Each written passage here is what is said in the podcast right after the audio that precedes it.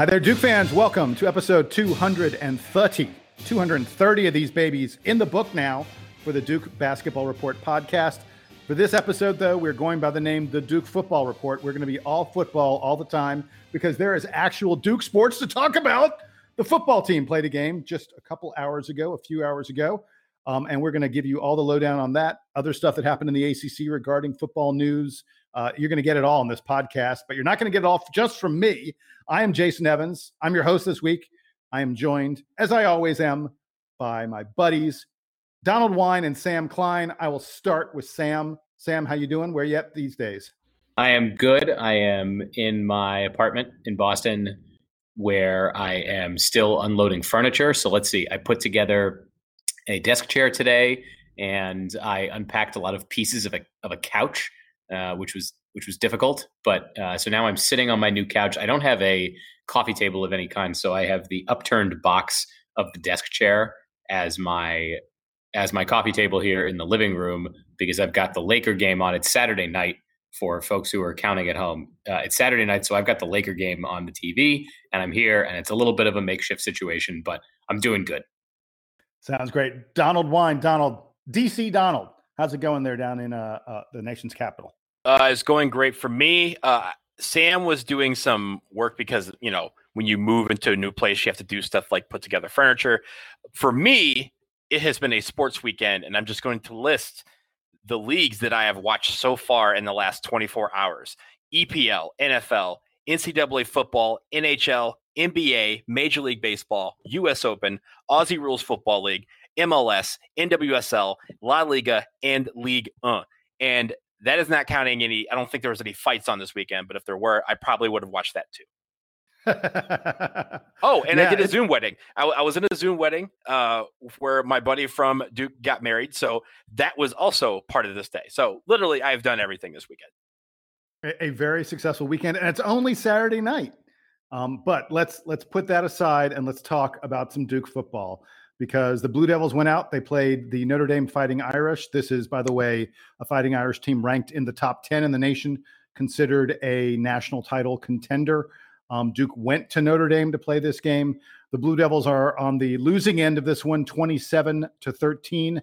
I don't think that final score was indicative of how close the game was. It was a very, very competitive game until Notre Dame kind of broke it open a little bit at the very, very end. But uh, th- this is a game where, look, it, it was it was 17 to 13 into the fourth quarter. Duke was right there, um, and for a team that had a brand new quarterback, I thought it was a tremendously encouraging start.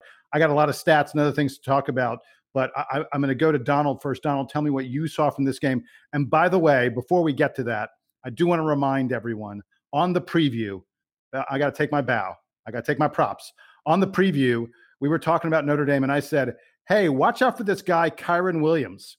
I said, I don't know much about Notre Dame, but this Kyren Williams guy, everyone's talking about him. He might be pretty good. Dude went for more than 200 yards from scrimmage. He was the reason they won the game.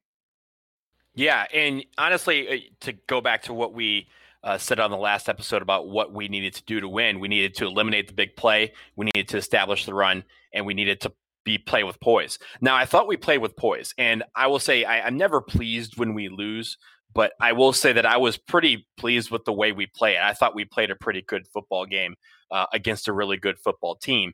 Uh, the one place I think we struggled was was on the run, uh, both on offense and defense. On offense, you know, we only allow we only gave we only rushed for 70 yards total as a team, uh, with Deon Jackson kind of leading the way there, but also. Uh, on defense, like you said, Kyren Williams just went off on us and he was all over the place. We, we couldn't really stop it.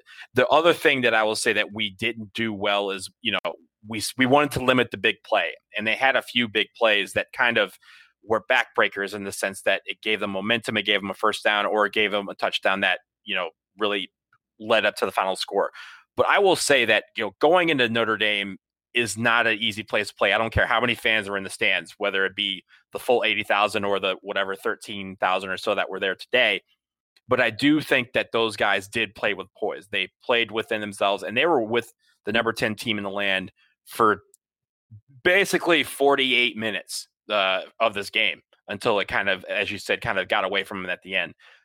The one thing I will say about our offense, I thought Chase Brice did a pretty good job at moving the offense down the field in the first half. In the second half, was a little shakier. We couldn't hold on to the football at times, and that was uh, allowing Notre Dame to get a little bit of momentum. And momentum is one thing that you want to always try and have when you're trying to pull off the upset. But I, I, I think overall, you know, the play calling I thought was pretty good the, on offense and defense, and I think guys really, I, I, think there's some good positives that we can take away from this game uh, to go up against Boston College next weekend. But I do think that we were hanging with them. We had a chance, I thought, to win it uh, in the fourth quarter, and it just kind of got away from us.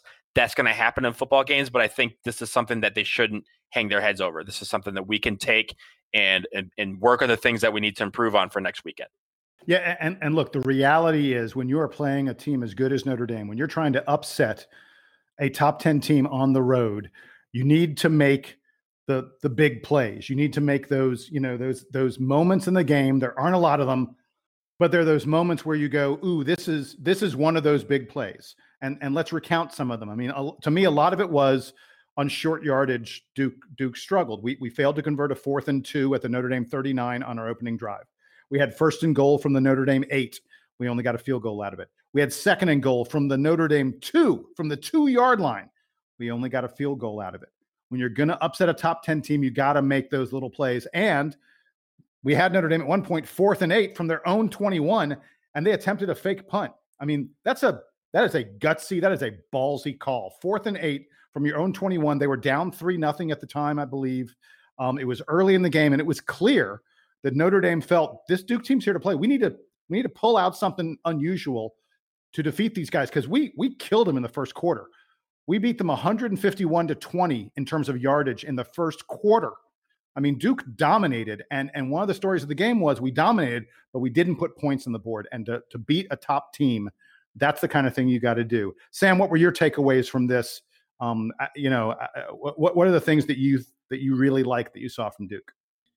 I agree with Donald that the that most of what I saw was encouraging, and, and to go back to some of those plays, Jason. I mean, those those little plays like the the Notre Dame fake punt and Duke's inability to to score when they were deep in the red zone I mean, those those plays right there are the difference in the game. The, the, the Notre Dame fake punt eventually led to a touchdown by Notre Dame. Duke misses out on on eight points in you know going the other way in the red zone, and that's the that's the entire final margin. Not to mention, I think that you know Duke played I thought pretty well through three quarters, and then it just seemed like they got tired, uh, which is discouraging given that it's early in the season and you would think that conditioning is there, but look, Notre Dame is is showing up with a different class of athletes, especially in, in, among their starters, than most of the rest of the ACC. Save perhaps for Clemson and UNC is supposed to be good this year. There are a few other teams that, that are pretty competitive, but for the most part, Notre Dame is showing up with better athletes than than everyone else is. We talked about how you could think about this game being similar to Duke having to play Alabama in the early game in, in the first game of the season last year but Duke was able to hang. I liked the way Chase Brice played. I, I, was I was really impressed with him. He was he was managing the game well early. One thing that I don't think we talked about much in lead in the lead up to his debut is that for basically five years prior to this, Coach Cutcliffe has featured a running quarterback between Quentin Harris and Daniel Jones, and Chase Brice had a rushing touchdown today, but but Chase Brice is not a running quarterback. He is much more of a traditional pocket quarterback and and wants to make plays with his arm, not really with his legs. So th- this is an adjustment for the entire Duke team because we had that safety valve for many years of of having the quarterback able to run. That's not the case this year. You're going to see a more traditional David Cutcliffe offense, and and we saw how much they were able to click early in the game, even though, as we said, they didn't lead to touchdowns but I thought Chase Brice looked pretty comfortable and he's going to only continue get getting more comfortable. He he didn't have like a, a favorite target today. I, I, I don't know how I feel about that being like going one hey, way or another on I, that. I don't know about that. I, I, I thought he and Noah Gray, tight end Noah, senior tight end Noah Gray, uh, they, they uh, I think he was looking for Noah Gray more than anybody else um, for good and, reason. And, Noah Gray is a heck of a player.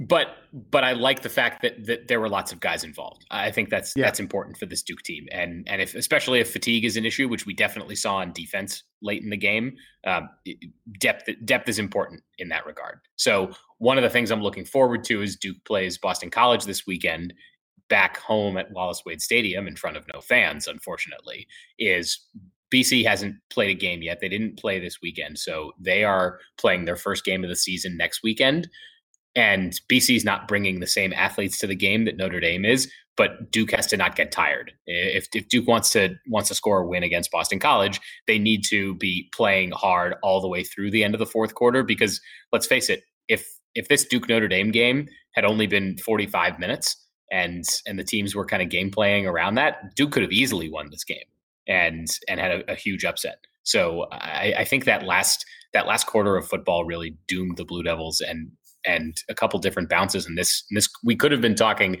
about a huge Duke victory today. Yeah, and I want to I want to get to the defense just for a moment. I was tremendously impressed with our defensive line. Uh, Notre Dame returned all five starters on their offensive line, and when I was looking forward to this game, I was terrified that they were going to run all over us that Ian Book was going to be able to sit in the pocket and not have to worry about any defensive pressure or anything like that. And that was absolutely not the case. And, and I think the Duke defensive line may have been, I don't know if they were the best unit that we had of all the different units today, but they were darn close to it. They, they got three sacks, which is a pretty decent number, again, against a really good Notre Dame team and a really good quarterback in Ian Book. Um, uh, yeah, you know, the, the, the rushing, um, Notre Dame was able to rush pretty successfully against us, but but that came in pockets. There were lots of times they were rushing the ball and they were not getting very far. So I thought on the line we played very very effectively. Uh, Donald, uh, uh let's wrap up. Chase Brice is the guy everyone was here to see. So tell me a little bit more about what you got on Chase Brice, and and then we'll turn to other football matters. Yeah, but real quick, you mentioned the defense. I just want to give a quick shout out to Mark Gilbert, who has missed a lot of the last two to three years with uh, a lot of hip injuries. Uh, came back and led the team in tackles today. Was all over the place on defense. Uh, so I wanted to give him a, a, a, quick shout out because I thought he played really well in his first game back in a long time. It was great to see number 28 back on the field. Uh, but back to Chase Brice, I think the one thing that uh, I, I'm going to look to see what they can improve on next week, at least for him. I thought he, like Sam said, I thought he did a great job at commanding the offense, moving the ball down the field, trying to make plays with his arm. Uh, th- they mentioned before during the game that they didn't have uh, any scrimmages where they were able to play other teams. Sometimes they get an opportunity to do so in the preseason. That obviously didn't happen this year, and this was their first game. So there's a lot of things that are, are very close to being – together, but you can see that they're just not fully sharp yet. And a lot of it uh, that I saw was downfield. He's this close, uh, like, you know, this close to getting some of those balls downfield that would have been some big plays and they're just missing. I think the timing that they ha- that he has with these receivers, he's spreading the ball to a lot of guys and I think the timing is going to get better as we move on during the season and I can see as he was coming off the field after some of those, he would go right to that receiver and go, okay, that's on me. I should have gotten to you here. And you could tell that they're, you know, very, very close to getting it all put together. So we'll see uh, against Boston College if it's something that they can improve on. Because if a couple of those plays that are going 20 yards land in the hands of the receivers, I think this ball game's a lot different. Yeah, coulda, woulda, shoulda. We we came very close, and uh, we're going to be back on the field, though, um, God willing, assuming things go well with this crazy pandemic. Duke will be back on the field next week against Boston College. We're going to have a preview of that, and also talk about some other football news that came out about what could force the ACC to stop playing football. We'll have all that for you right after this quick break.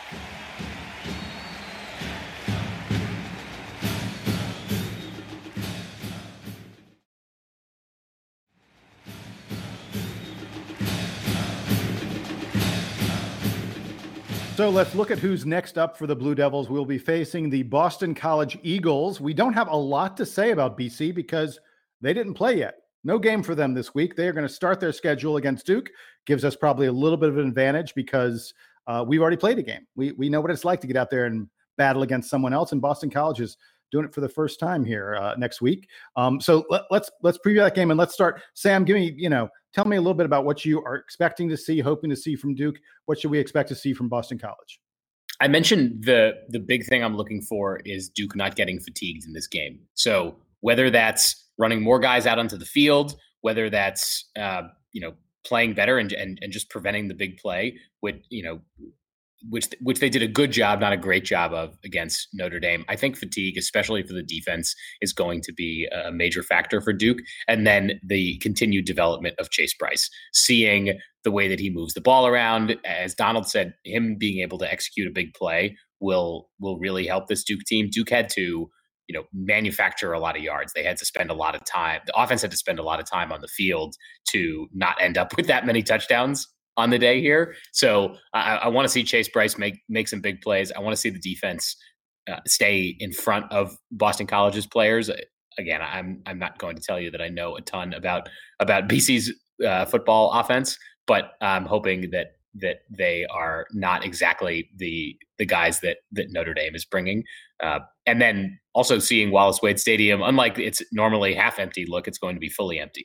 So uh, today at, at Notre Dame, obviously the crowd was sparse because of p- pandemic related limitations. I think they said they only had basically students, family of the players, and and Notre Dame faculty and staff were, were, the only ones in attendance. There, you couldn't just buy a ticket to this game. You had to had to be affiliated with the program in one way or another. So they only had those people, but the crowd was there. It was loud. It was it was engaged. The, the students looked like they were having a good time.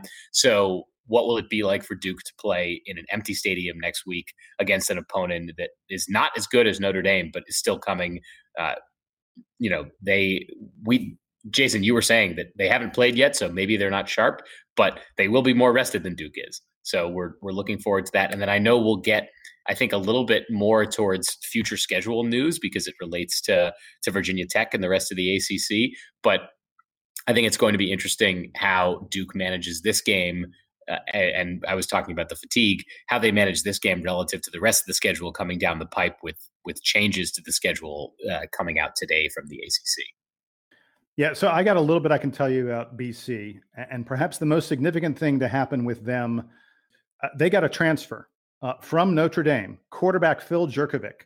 And here's the thing about Phil: he was the he was a huge high school recruit. This guy was supposed to be supposedly he was like the best quarterback recruit to come to Notre Dame in like decades, but he never sort of he never cracked the lineup there. Ian Book, you know, has been Notre Dame's starter for several years now, and, and Jurkovec could never, you know, get very much playing time at all at Notre. I think he only threw for 18 passes in his career at Notre Dame. But he transferred. He was he's been granted immediate eligibility, and so he's going to be BC's starting quarterback. Uh, and I think we're looking at a game that could be uh, a game, you know, where there are a lot of points scored because BC is a very good offensive team. Um, they have a really good offensive line, one of the better offensive lines in the ACC. Um, but they are terrible. Let me tell you, they are really bad on defense. Um, last year, they allowed more than 32 points per game to their opponents, 101st out of 130 teams in the country. So they were like the bottom, you know, what, 15, 20% in terms of defensive scoring allowed last year. And their secondary is god awful. And they've got most of the guys back from that god awful secondary. So they're still going to be god awful probably. So look for a Chase Brice is going to have to have a big week, I think, for Duke to win this game. BC, by the way, was Duke was picked 12th in the remember it's all 15 teams. Everybody's in uh, everybody everybody's in one big division. Duke was picked 12th in the preseason. BC was picked 13th. So this is a game. This is one of those games we got to win um, against an opponent that we should be able to put points on the board against. Donald, Donald, what you got? Um, eh, talk a little bit about the running game for me because that, that's an important part of what we need to accomplish. Absolutely, and and like you said, if you want to get Chase Brice involved, you want to have a running game that is going to establish themselves and a line that's going to establish themselves, so that Chase Brice has room to throw. And I mean, today there was times where Chase Brice had a little bit of pressure because the running game had not been established. Again, we had a cumulative total of 70 yards uh, rushing today. That's got to change. If we can get into the 125, 130, one, even 150 range, that's just going to open up more opportunities for Chase, Chase Brice to throw the football, or even just have that threat of, oh, I can hand it off to Deon Jackson or toss it to somebody in the flat and have them go. This is something that they can get done against Boston College. And so I hope that they will look to establish that early on in this game because if they can establish the run and get at least some ground yardage where the the the defensive line for Boston College gets tired, that's only going to allow that that very terrible, awful secondary that you mentioned to have more pressure on them because we're going to be throwing the ball downfield. Yeah, and let's let's move to um, eh, eh, you know you guys have alluded to it a little bit, but let's move to the notion of how many games are we going to get in? How many games are going to be played? Because there was a really interesting uh, document that was released by Virginia Tech today. We should note that Virginia Tech was supposed to play Virginia, um, and, and, just hours before that game was going to start, Virginia Tech was forced to cancel the game, um, presumably because of uh, too much coronavirus, too much COVID on the Virginia Tech team. And this document released by Virginia Tech um, is a document that the entire ACC has signed off on, and it says that there must be at least eight ACC teams playing football. Eight out of the 15 need to be playing football for the season to continue. If you drop below eight teams playing football, then they're allowed to, to the ACC is allowed to say, okay, we're done. We cannot continue to play. There's just clearly not enough teams for us to continue to play. It's not safe for us to continue to play. The other thing that, that, that came out in this document was that if either the SEC or the Big 12 stops playing football, the ACC again has the option at that point to stop playing football. But so essentially, this document lays out the conditions under which the ACC could go. Okay, we're done. We're not going to have. We're not going to do this anymore. Um, uh, Sam, I, I want to go to you first. Uh, you know, what what does all this say to you? What does it mean that, that Virginia Tech, uh, you know, we're canceling game. We haven't even played a game and we're already canceling games. I, is it going to work? Do you think we're going to make it through more than maybe one or two more games? I feel like they'll still get through a handful of games. I'm I doubt that the season is going to finish the way that the ACC has it planned because of this Virginia Tech news the ACC today had to rejigger the schedule. So Virginia Tech's next couple of games are canceled, or, or at least they're they're postponed until later in the year, including a game against Virginia. So what does that mean for Duke? Most directly is that the Duke Virginia game that was supposed to be in mid November was moved up to late September. Duke's original schedule was going to have Notre Dame and then Boston College and then their first bye game. The way that the ACC had initially planned the season is that the teams were going to get a couple of bye games throughout the shortened season to accommodate for potential schedule changes, and they're already having to activate it here, and it's affecting Duke. So Duke was going to get two games to start the season and then a break and then a few more games. Now Duke is getting six games at the beginning of the season, which puts the players in a totally different mindset because if you talk to any football coach, they are dividing up the season according to when the bye games are. So you guys know that like when we talk about in basketball, the way that the team plays uh, plays a basketball game, like Coach K divides the basketball game into those chunks of four minutes between the media timeouts. Think of the football season the same way. That the coaches are looking at the football season in the areas, or you know, between the bye games. And and in college, even during a normal season, the teams usually get two bye games. Sometimes they only get one, but often they get two. And with the ACC making this big change today, all of a sudden Duke was going into the Notre Dame game thinking we have the we we just need to have the energy to play two weeks in a row and then we get a week off. Now it's we're playing six nights in, or six weeks in a row, and it totally changes the mindset. I actually saw a quote from Coach Cutcliffe after the game that said that they found out this news right before they took the field, and the players were feeling a little distracted and a little concerned about it because they hadn't prepped this week for six weeks in a row of football. So it's affecting Duke, but but what can the players do? I mean, in in in this totally crazy time and, and during this crazy season, these are the changes that that the conference and, and the schools are going to have to make to have the thing keep going. So I, I feel like it signals to me that we're not going to get a completion to this football season if we're already scrambling to move the schedule around. But maybe this is it. Maybe this is the the wake up call that, that that the schools and the and the programs need, and they tighten up the the testing. They make it much more frequent. They keep all the student athletes isolated, and hopefully we can get to the end of the season. I think that note about the SEC and the Big Twelve is interesting because now the ACC is really relying on lots of other schools to to maintain their end of the bargain. And it's not like the ACC and the SEC are playing each other.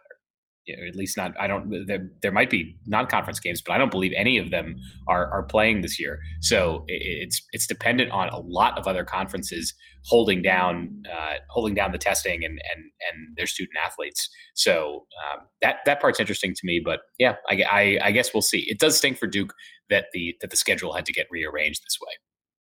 And at the same time, you know, you mentioned they're moving the Virginia t- Virginia game up to the bye week that we would have had on uh, what is it September 26th, you know, give or take a day.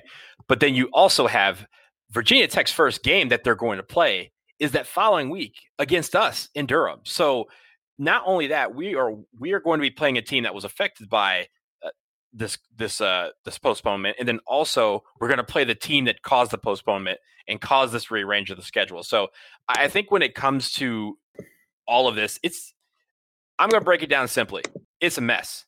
It's a complete, utter mess because, like you said, you're moving games from November to September. You're moving bye weeks around. You have games who are, you know, teams who are just going to be, you know, we they scheduled two bye weeks for a reason. They they knew that teams were affected by the preseason because of the fact that they couldn't really practice with each other uh, in the ways that they normally would during a preseason. And now they're telling the same teams, "Hey, you got to play six straight weeks." Uh, and that's something that you can't really do during a normal season, but during this COVID season, that is really, really bad. So when I think there's that, and then there's also the fact that you, you you're talking about the Big 12 and the SEC. If they were to postpone, that could throw things into disarray. The Big 10 is going to be voting on Sunday uh, whether to resume their season in October. Uh, it's just a big mess. I don't think anyone is talking to each other. We've we've said this many many times, and I think at least the ACC has a plan, but the the plan being uh, out, you know, the plan having factors that are coming from outside the conference and coming from all these other areas and all these other what ifs, I think makes it a situation that's so fluid that it really affects how these guys prepare.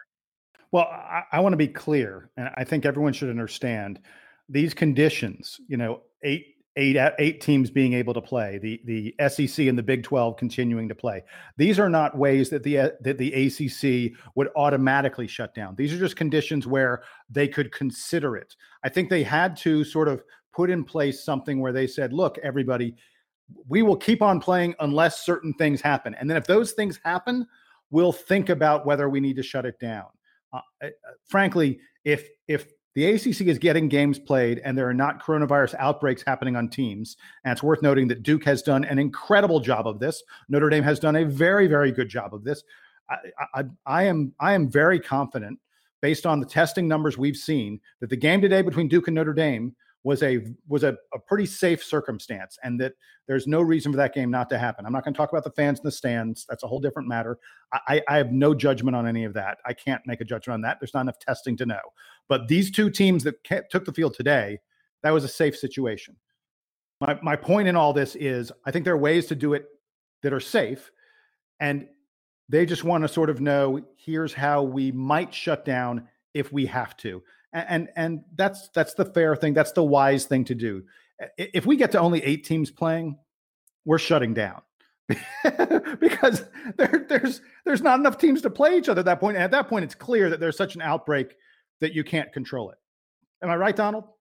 Yeah and, and that's the thing is if it's written on paper that eight teams is the threshold that they start talking about it i'm thinking at that point is more than talk right? Like you'll have half the teams not playing. You have the other half yeah. worrying about the teams that they are playing. The national championship will be in disarray because conferences are deciding to get back in the game or get back out of the game. And really, you know, we, we said this before. It's it's too many people that have to be perfect for this to go the way it is as as scheduled. And already we're you know, we're not even done with week one in the Power Five, and we have one team that's so not perfect that two teams are being affected by it. Well, actually, three teams because Duke is one of those teams, and then the two teams that they were supposed to play that aren't that are not going to get played. So really, at this point, let's just go one and zero oh every day. That eh, just let's just borrow the Washington Nationals mantra from last year. Just go one and zero oh every day. If we can get through tomorrow and nothing happens, it'll be a good day, and then we'll focus on Monday. If six ACC teams are changing their schedules and shutting down because of outbreaks, Yeah, I, th- I think the season is toast. I, I don't think they have to get to eight teams for for this to happen because six means basically every game that week is getting rescheduled. So at six, at six teams, honestly, at six teams, there'll be other teams that aren't a part of that six. They're just gonna be like, no, we're done.